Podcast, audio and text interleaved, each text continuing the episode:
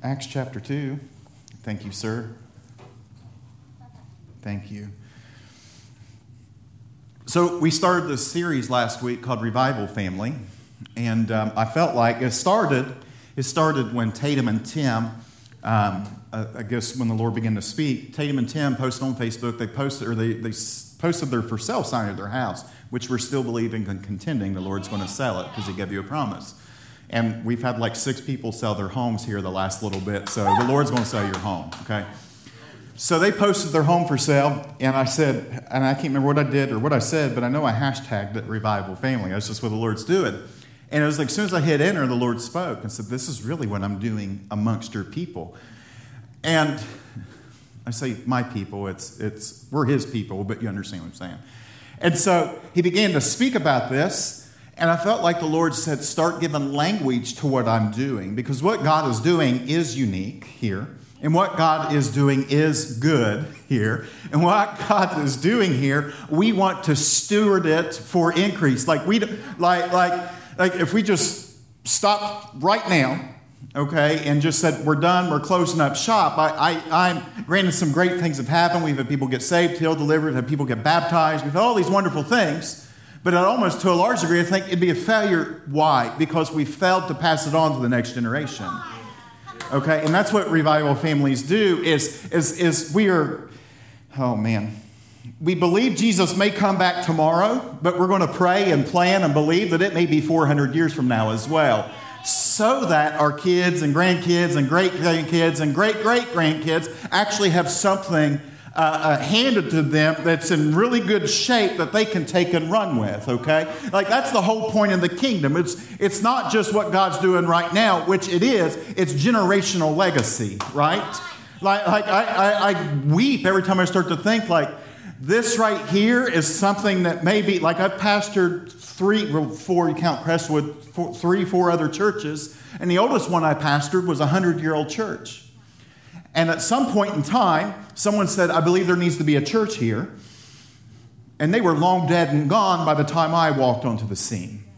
And so we're doing something right now that if we do this under the Lord's guidance and direction, it's going to not just be somewhere where people can gather and meet, it can be a place that actually changes our city and society in general. So, so as we're given language to this, I want you to look at Acts 2:42, and this is kind of the jumping off point for where we're headed this morning. It says they were continually devoting themselves to the apostles' teaching and to fellowship, to the breaking of bread and to prayer. Everyone kept feeling a sense of awe, and many wonders and signs were taking place through the apostles. And all those who believed were together and had all things in common, and began selling their property and possessions and sharing them with all as anyone may have need. Day by day, continuing with one mind in the temple and breaking, breaking bread from house to house, they were taking their meals together with gladness and sincerity of heart, praising God and having favor with all people. And the Lord was adding to their number day by day of those who were being saved. Like, what does revival look like? It looks like this. It's not just a bunch of good services, okay? It's actually doing life together. It's, it's, like, it's like thinking like I could not live my life now without Logan Wells in my life, right? I couldn't live my life now without the Chulicks or, or, or, or, anyone else in my life. I couldn't live my life without the Reddicks in my life. I couldn't live my life without the Watsons in my life and, and so on and so forth. You understand what I'm saying? It's, it's, it's, it's becoming actual family, not pretentious family, but actual family.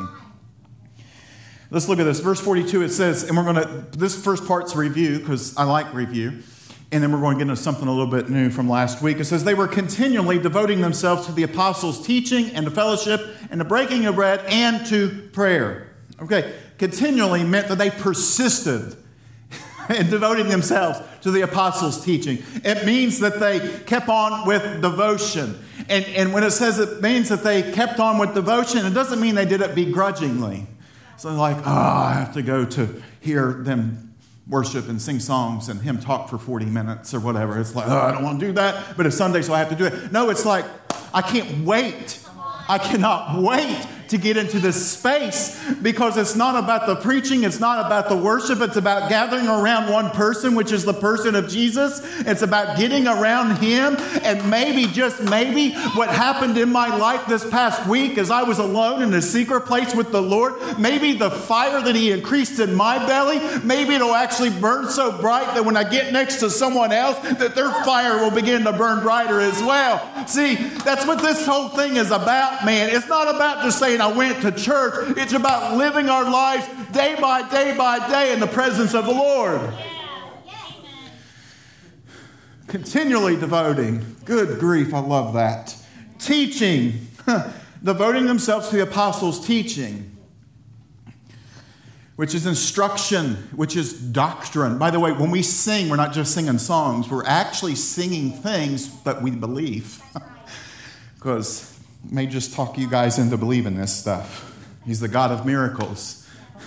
Not 2,000 years ago, but right now, He's the God of miracles.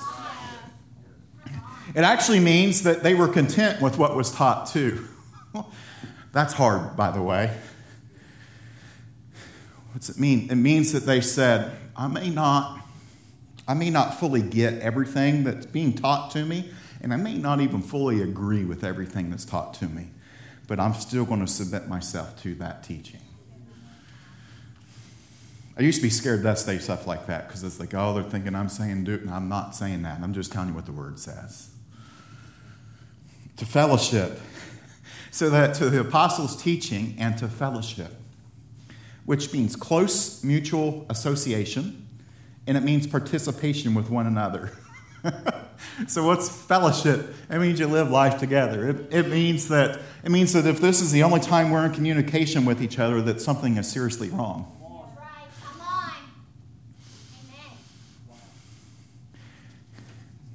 Pastor didn't call me this week. I'm sorry. There's getting more and more of us. That's getting more and more difficult.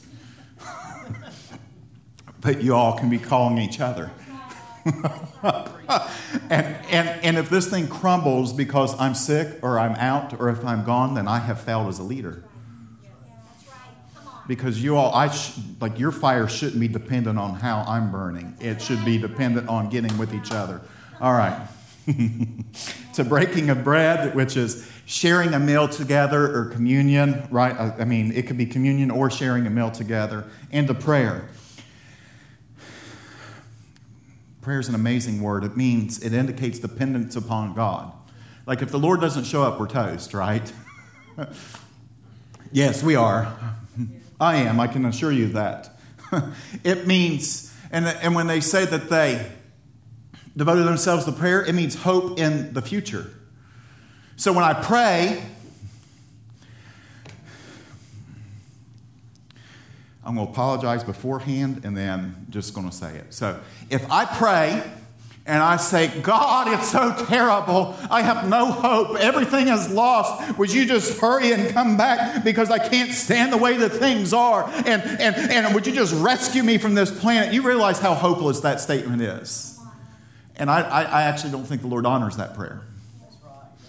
You know what I think the Lord honors is, is I have utmost belief in God, and that when I pray, and because it means dependence upon the Lord, it's God. Things are, it's like everything has went to hell in a handbasket, but you're good. And I, we just read in Isaiah 35 that, that rivers spring forth from the desert, like there wasn't a river there, but there can be a river there. And so I'm asking you to move in my situation. Not only asking you to move, but I believe that you want to right here and right now, God. I thank you, God, that my kids are coming to faith in Jesus. I thank you, God, that you're going to send the breakthrough. I thank you that you're going to answer these prayers, oh God. I thank you, God, that you honor your word. Actually, it says that you, you wait to fulfill your word, is what Jeremiah says, which means that you wait with anticipation for your word to be released by spirit filled believers. And see, there's a difference right there. Now, it's not name it and claim it prosperity garbage, but there is something to be said about actually believing what the word says and holding on to it. oh. So I asked these questions last week. I said, Well, how do we get anyone to continually do anything? Because truthfully, and I'm not pointing anyone out because I do it too a lot, but some of y'all probably since I started, you Charlie checked Facebook at least three times. Got quiet. Like, how do we continually do anything today, right? It's like, well, my feelings have changed, so I'm just going to do something different. So, how do they continue to devote themselves to, to prayer, to the apostles' teaching, the fellowship? how, how, do they, how do we get people to listen to teaching? And, uh, and, and again, many struggle with those in authority. It's like, it doesn't matter. And again, I said this last week, like, it doesn't matter if you're right or left. Like when we had a president that was a Democrat in office, every time he said something, all the Republicans disagreed. And now that there's a Republican in office, every time he says something, the Democrats disagree. And it's just like we just disagree with someone in authority because they're a little bit different than us. How do you get anyone to do that, to, to agree with what's being said or taught? It's hard. It's hard. I'm not going to talk about politics, I'm just using that as an illustration. How do we get people to genuinely fellowship? Because we're really, really busy people. Really, really, really busy. If it wasn't for the calendar in my phone, we'd be lost. this is the truth. Or if it wasn't for April saying, put this in your calendar, or Tosh texted me two or three times a week and saying, did you do this, this, and this this week? Tosh helps me out tremendously. But if it wasn't for those two, I would have no clue where I'm supposed to be. I'm just telling you that right now. We're busy.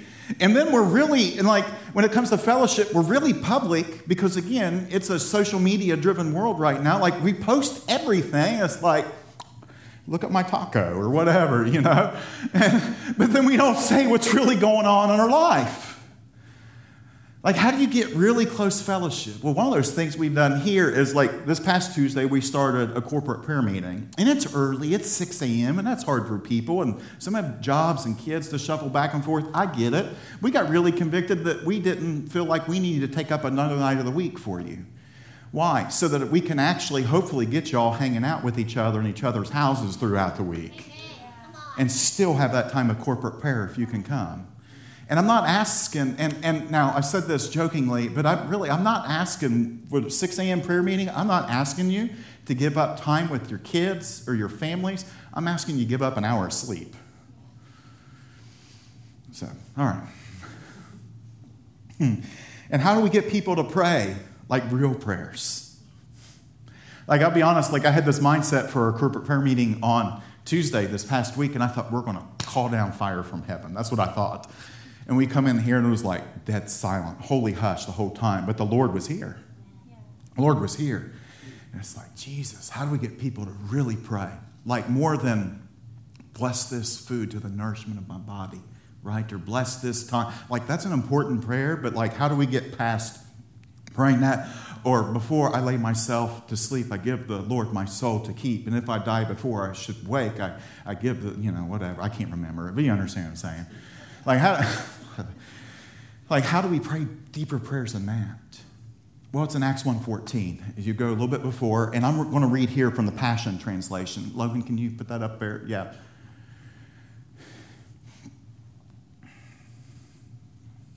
It'll be there in a second. We're in no hurry.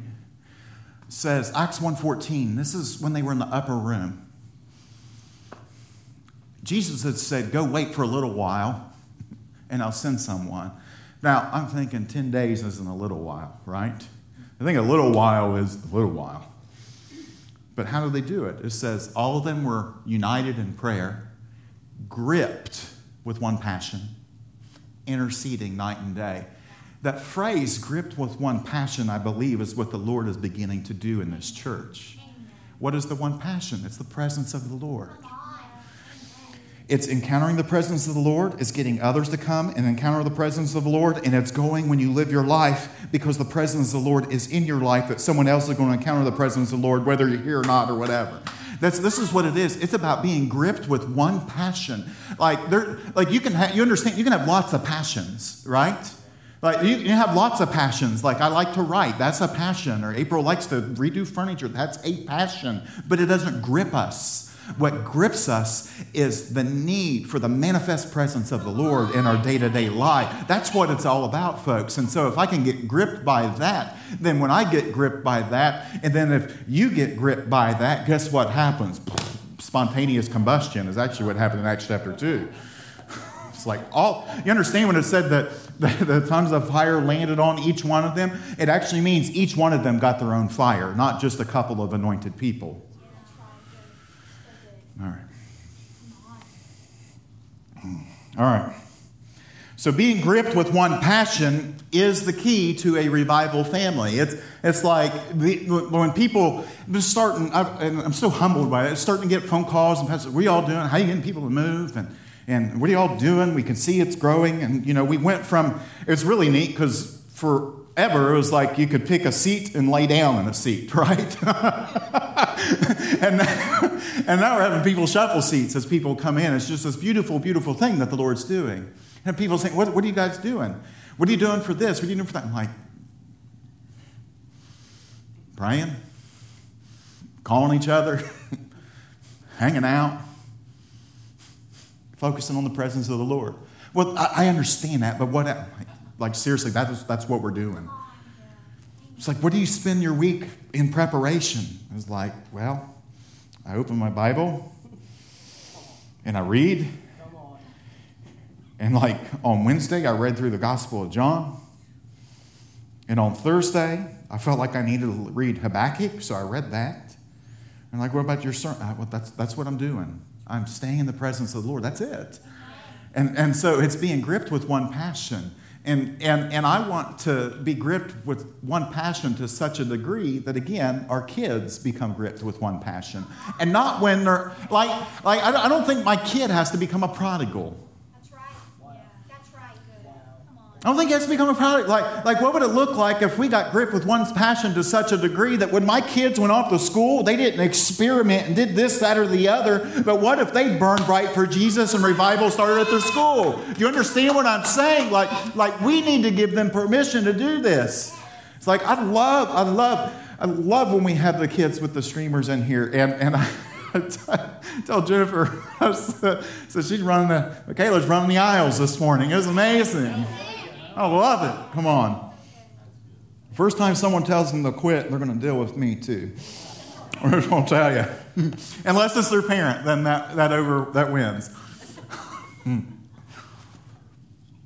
so this morning I do that big long introduction. I want to do that big long introduction to say this, and this is what was so cool. Off of I say so cool. It's like such an inadequate word like with the songs that Logan was led to lead us in, and then with what Dr. Brian prayed just a few moments ago about increasing our hunger for the Lord. I felt like I heard really clearly, let's, let's talk about hunger. Because that's what a revival family is. It's a company of people that's hungry for the Lord, hungry for revival, hungry for an outpouring of the Spirit, hungry not just to grow a church, but hungry to transform a city or a region, right? so, so, hunger and thirst, hunger and thirst are markle, markles. I don't know what that is. That's the that's the that's Princess Harry's wife, right? I don't know where that came from. We were at Kroger yesterday and we were eyeballing the gossip magazines as we're waiting for them to check us out. But Hunger and thirst are markers of a revival family. You understand what a marker is? It's, it's like what describes it. It's like, what's your church about? Well, we're just a bunch of hungry and thirsty people. What's your demographics? I don't know. We got young people, we got old people, we got middle people, we got short people, we got tall people, we got skinny people, we got chubby people, but all of us are hungry and thirsty. And if you think you're chubby, I wasn't talking about you. I was talking about the person next to you.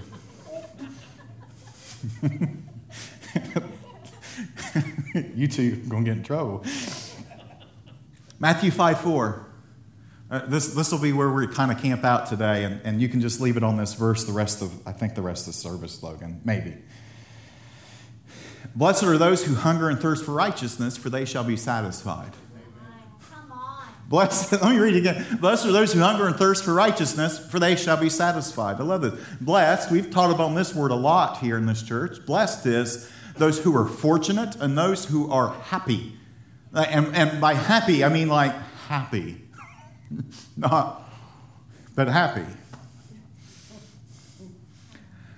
I'm going to read this quote verbatim.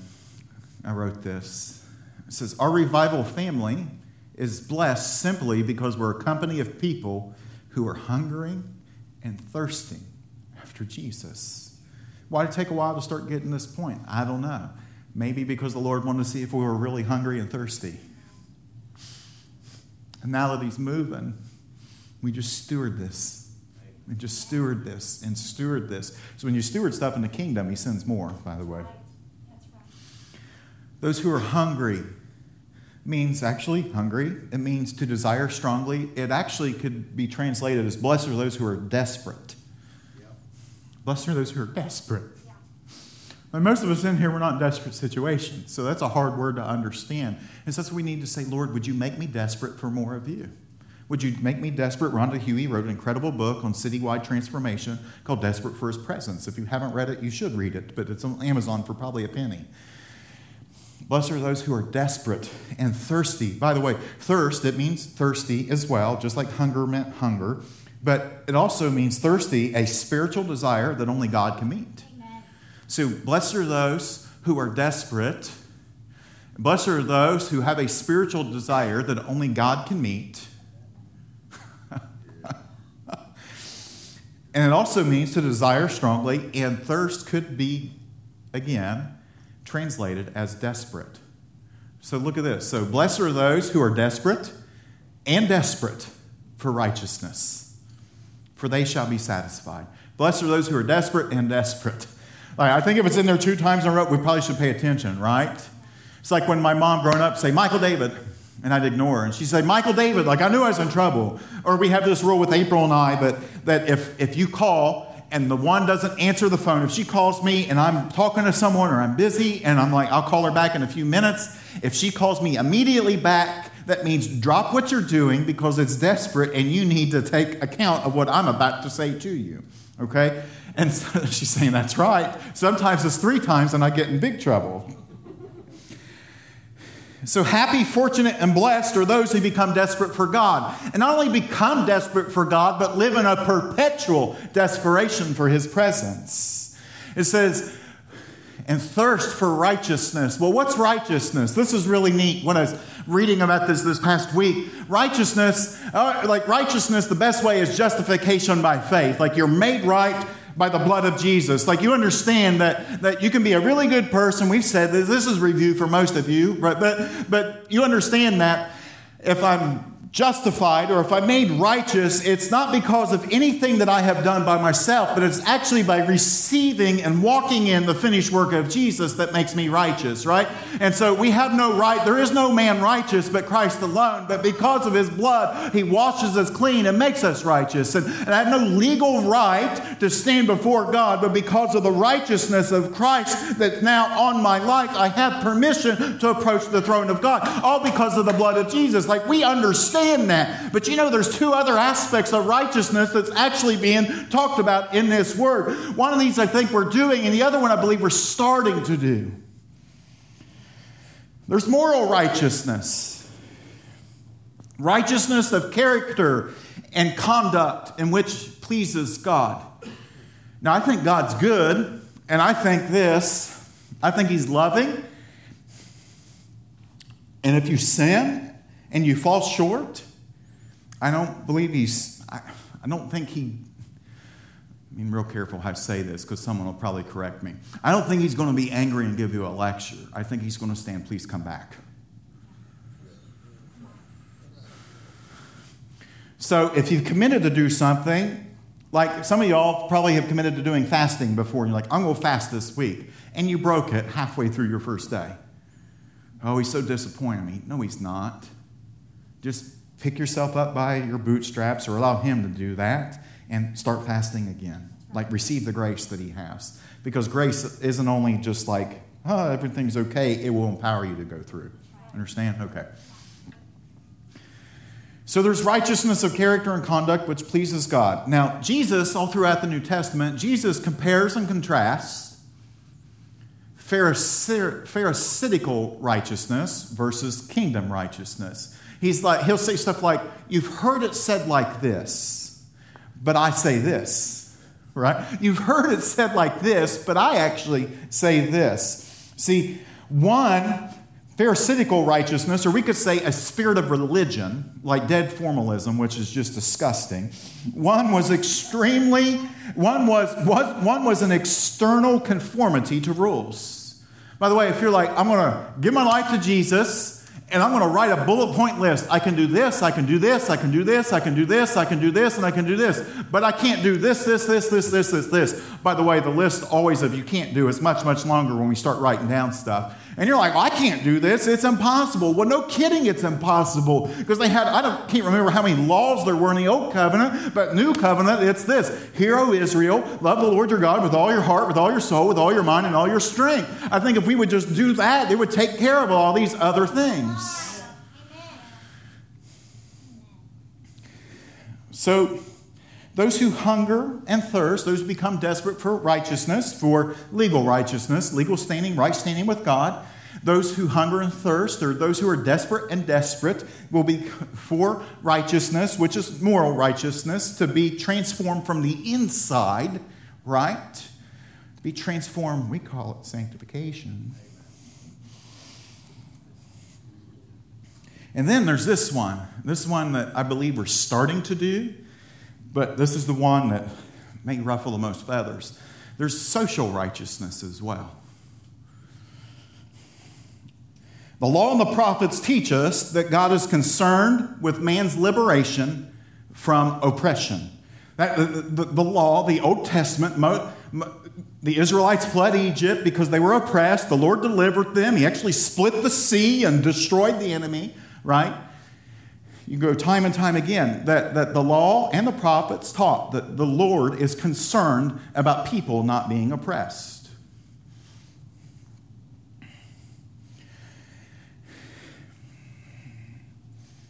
So, together with the promotion of civil rights, justice in the courts, integrity in business dealings, in business dealings, and honor in our home and family affairs. So, what, what do I mean? I mean,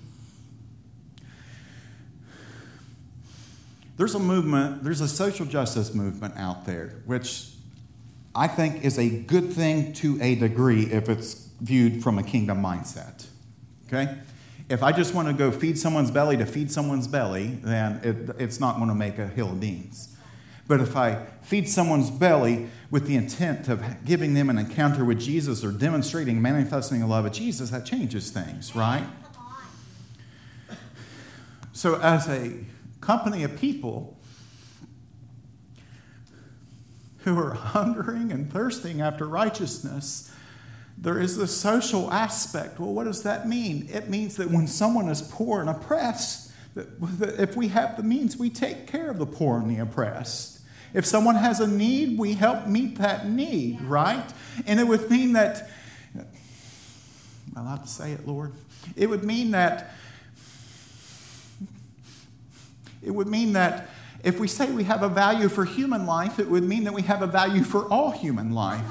Which means that I can't, which means that, let, us just, I'll just get it out here and then we'll pick up the pieces in a bit. Which means that I can't stand against abortion and be okay with the death penalty if we believe that someone can come into faith with Jesus Christ right before they die. You understand? So, well, I'm just saying we need to start asking the Lord what He wants to do. I got quiet. I believe with all my heart. That's why we've got Tatum as got us connected with Forgotten Louisville and September 5th. September 5th, we'll be taking bottles of water and wrapped baked goods to downtown Louisville, and she'll give you the directions in her announcement time. For what reason? So that we can be the hands and feet of Jesus and not just meet a physical need, but hopefully meet a spiritual need as well. Okay? That's why we have these backpacks laying up here. Why? Because we're going to bless these backpack socks off before we take them to the school this week. All right. Now, satisfied means eat until filled. Blessed are those who hunger and thirst for righteousness, for they shall be satisfied. It means that they'll eat until they're filled up. It means filled until satisfaction. It, it's, it's a picture of being like, it's like Thanksgiving Day right? You eat, and you're like, I either one, if I didn't put on my elastic stretchy pants, I need to pop my top button up and then lean back and rest, right? Maybe that's just me. Some of y'all are like, I watch my calories, brother.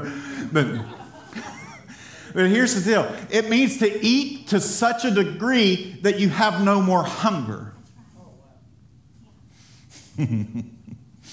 it means to become content, it means to feed or to fatten the cattle with green grass, which it's the same word. By the way, uh, it, satisfied is the same word when it says it means like to feed them green grass, which means grass that's pure, grass that's good, grass that's not been tarnished or anything like that. And it's actually the same word that's used in Mark chapter 6 when Jesus fed the multitudes and he says, Have them sit down, which is a seated revelation we've talked a lot about here. It's like, Be still and know that I'm God, or get seated. And as I get seated, Jesus takes what little we can bring him and he multiplies it and spreads it spreads it, spreads it, spreads it. It's the same word right here.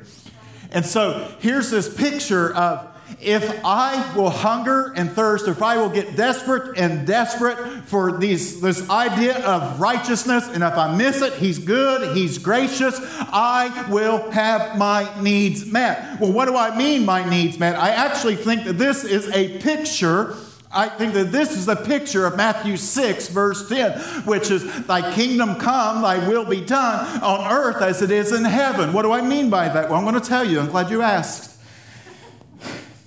When I hunger and thirst for righteousness, when I get desperate and desperate for righteousness, it means that I will start to see on earth as it is in heaven with my relationship with God. Which, what do I mean like that? When I get to heaven, what's my relationship with the Lord going to look like? Holy holy, holy. That's what it's going to look like, okay? You're going to be worshiping day and night, night and day. So that's what it's going to look like. That's right standing with God. It's on earth as in heaven, looks like in my character and conduct. I promise I'm not going to be sinning when I get to heaven because He doesn't tolerate it there. On earth as is in heaven is social instances, which would mean that we start to pray and believe, God, you desire that none shall perish, all shall inherit eternal life. God, you said, take care of the widows and take care of the poor. I'm going to take care of the widows and take care of the poor because that's what you would do. God, you said on earth, you said this. By the way, why do we take care of widows and orphans? Because there are no widows and orphans in heaven. There's no widows in heaven because they're all married to the Lamb of God. And there's no orphans in heaven because they're all sons and daughters of God. I don't know where that came from, but that's good. I'm glad it's recorded. I'm going to have to write that down. When I start to hunger and thirst for on earth as in heaven with those things, I become satisfied.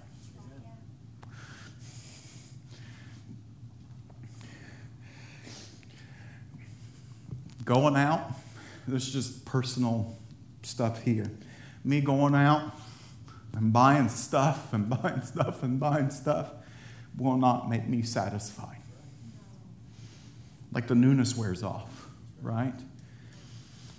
Teenagers, we have some in our church going out and sleeping around, sleeping around, sleeping around, sleeping around. You may feel good for a minute. I'm not going to tell you you won't, but you may feel good for a minute. But you will be feeling empty and unsatisfied by the time it's all said and done with. You may have to constantly post stuff, and I do a lot on social media, but you may constantly have to post stuff on social media to get people's affirmation and to get likes and comments and actually releases something in your brain that studies have shown. You may feel like you have to do that to feel like you're accepted, but I promise you, it doesn't matter how much you post, you will never feel satisfied. It doesn't matter. It may be running to the refrigerator and eating until you get sick. And, and it doesn't matter how much you eat, that eventually you will not feel satisfied because that longing that's in your heart isn't designed for those things. That longing that's in your heart is actually for the presence of the Lord in your life. So we say this here every need that I ever had, it was found in Jesus. Every need that I ever had, it was met in Jesus. So, whatever that is for you folks, I'm telling you, He's good, His love endures forever, and He really, really wants you. I think He really likes you too.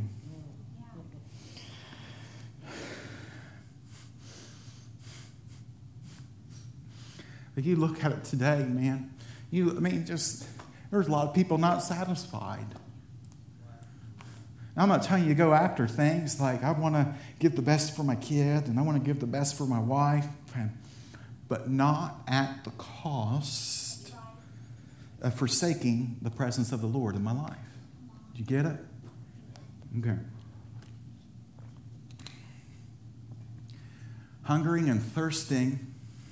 This is the next point. Last week I gave a seven point sermon. This week's a two point sermon. so it evens out. Hungering and thirsting actually intensifies in revival families. Amen. That's what the Lord's doing.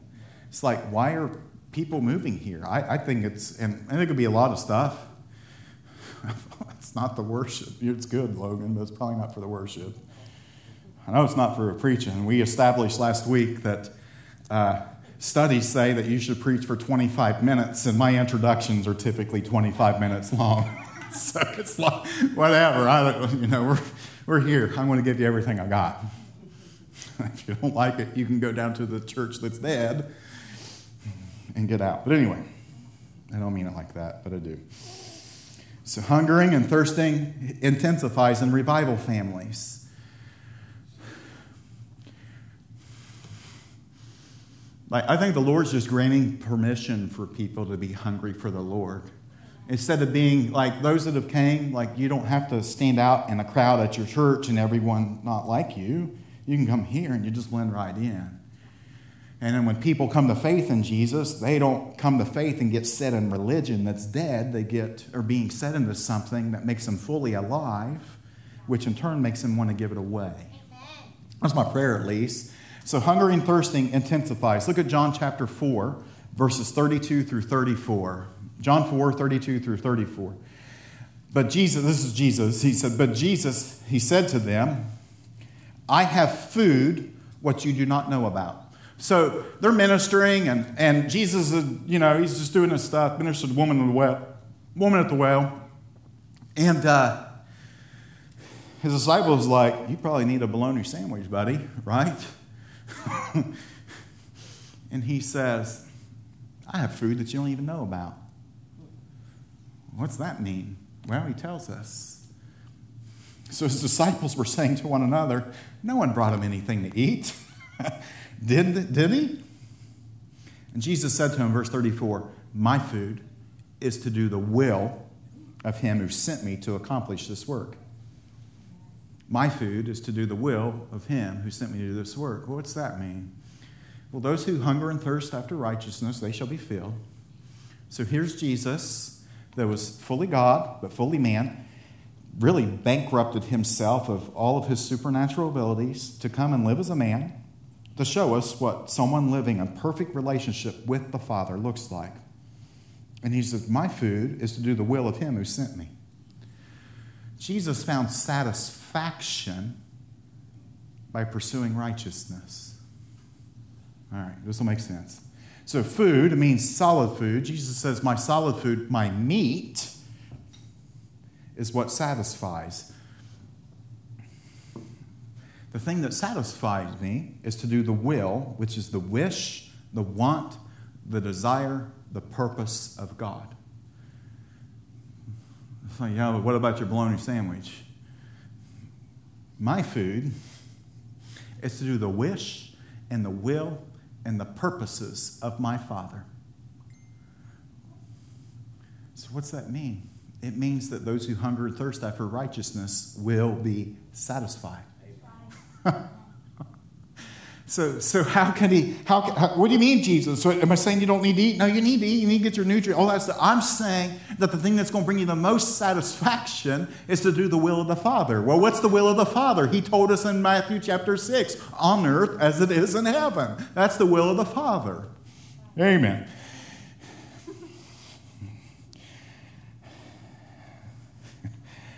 What is God's will? Again, on earth as in heaven. Here's, here's what I believe. As, as God's purposes are accomplished, as God's purposes are carried out, or his desires are released, and we start to run with that, we start to see the kingdom come. And not only do we start to see the kingdom come, like the kingdom is coming and it's here, right? That's what Jesus announces, by the way. So we start to see the kingdom come, and we start to see the kingdom here, right now, not for next week, or not for next year, or not for just when he comes back and returns and comes and gets his bride, but we start to see it happen right here and right now. Why? Because people are hungering and thirsting after him.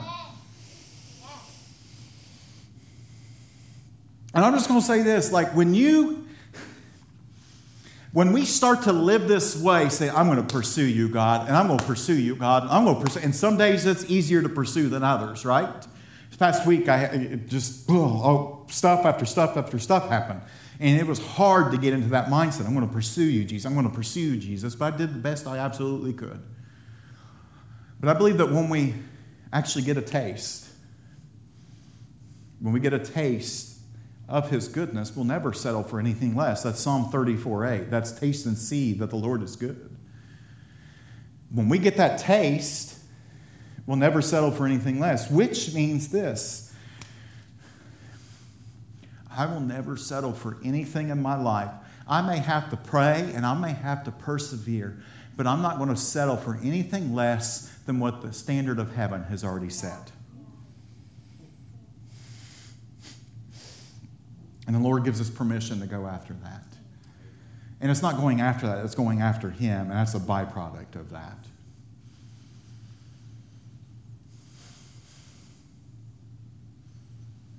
Taste and see. Isn't that wild, by the way? Like, I think, like, if I'm going to taste, I'm not necessarily going to see something. I'm going to, like, taste and swallow. and then recline and then maybe belch or something, except for you can't do that in my car. That's a rule. But anyway. But he says that if I taste, those who hunger and thirst. So if I taste that, then I see the manifestation of that in my life. I think we're starting to see the manifestation of his goodness in our company of people.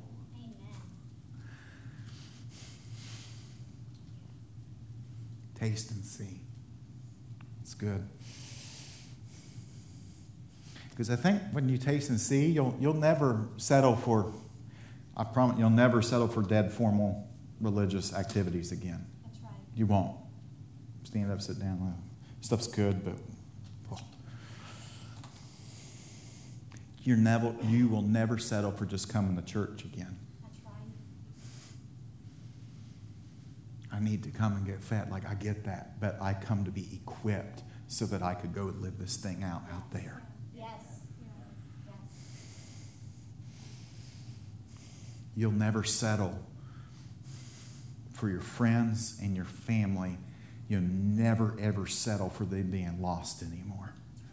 Which means that you'll go and do this. You won't, I'm not saying don't go uh-uh, and lecture them. I'm telling you, go get alone with God. Say, God, I am desperate for you to lead them unto your kingdom. I'm desperate for you to send your prevenient grace and begin to woo them to you. Would you begin to move in their life? You'll never settle that. It must be God's will for my kids to die and go to hell. No, that's crazy.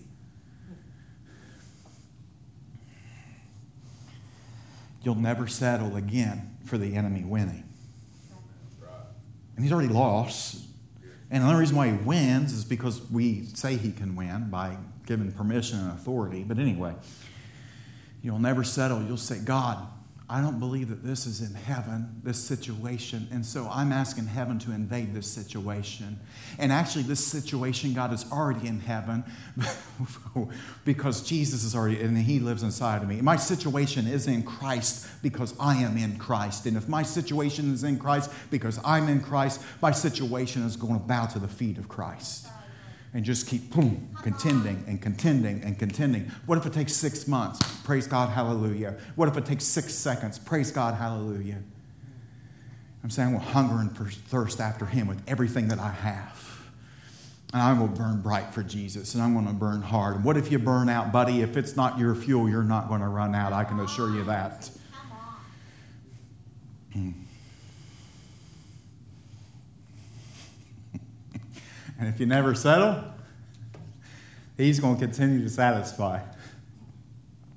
It's like some of us in here, some of y'all in here, you have like some really cruddy stuff going on in your life, if I can be honest. You have some really just ugh, going on. I'm not going to say that they have more problems than a three legged run over dog because you laugh at me every time. but anyway, I did say it. But some of y'all have a lot of stuff going on. We all have stuff. But the difference is this is that stuff is beginning to no longer eat your lunch because we're beginning to pursue Jesus to such a degree. It's like, it's Jesus, I don't know what's going on. There's a storm going all around me, but I've got this peace that goes beyond all understanding within my heart because I am pursuing you even when things are good, right? That's what's going on. Why don't you come on up here, buddy? I think we're good. I, well, I think I'm good. So this is what I'd like to pray for today. is uh, I want to pray for increased hunger and thirst for the Lord. And I want to pray. I want to pray. I say I want to. I feel like I'm supposed to pray.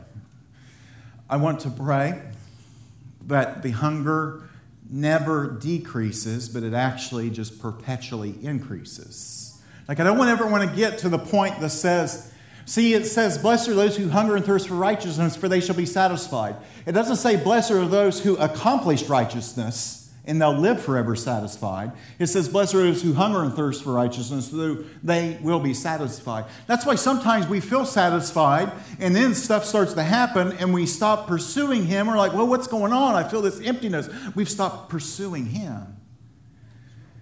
And I just think the Lord wants to give permission to just continue to pursue Him. Okay?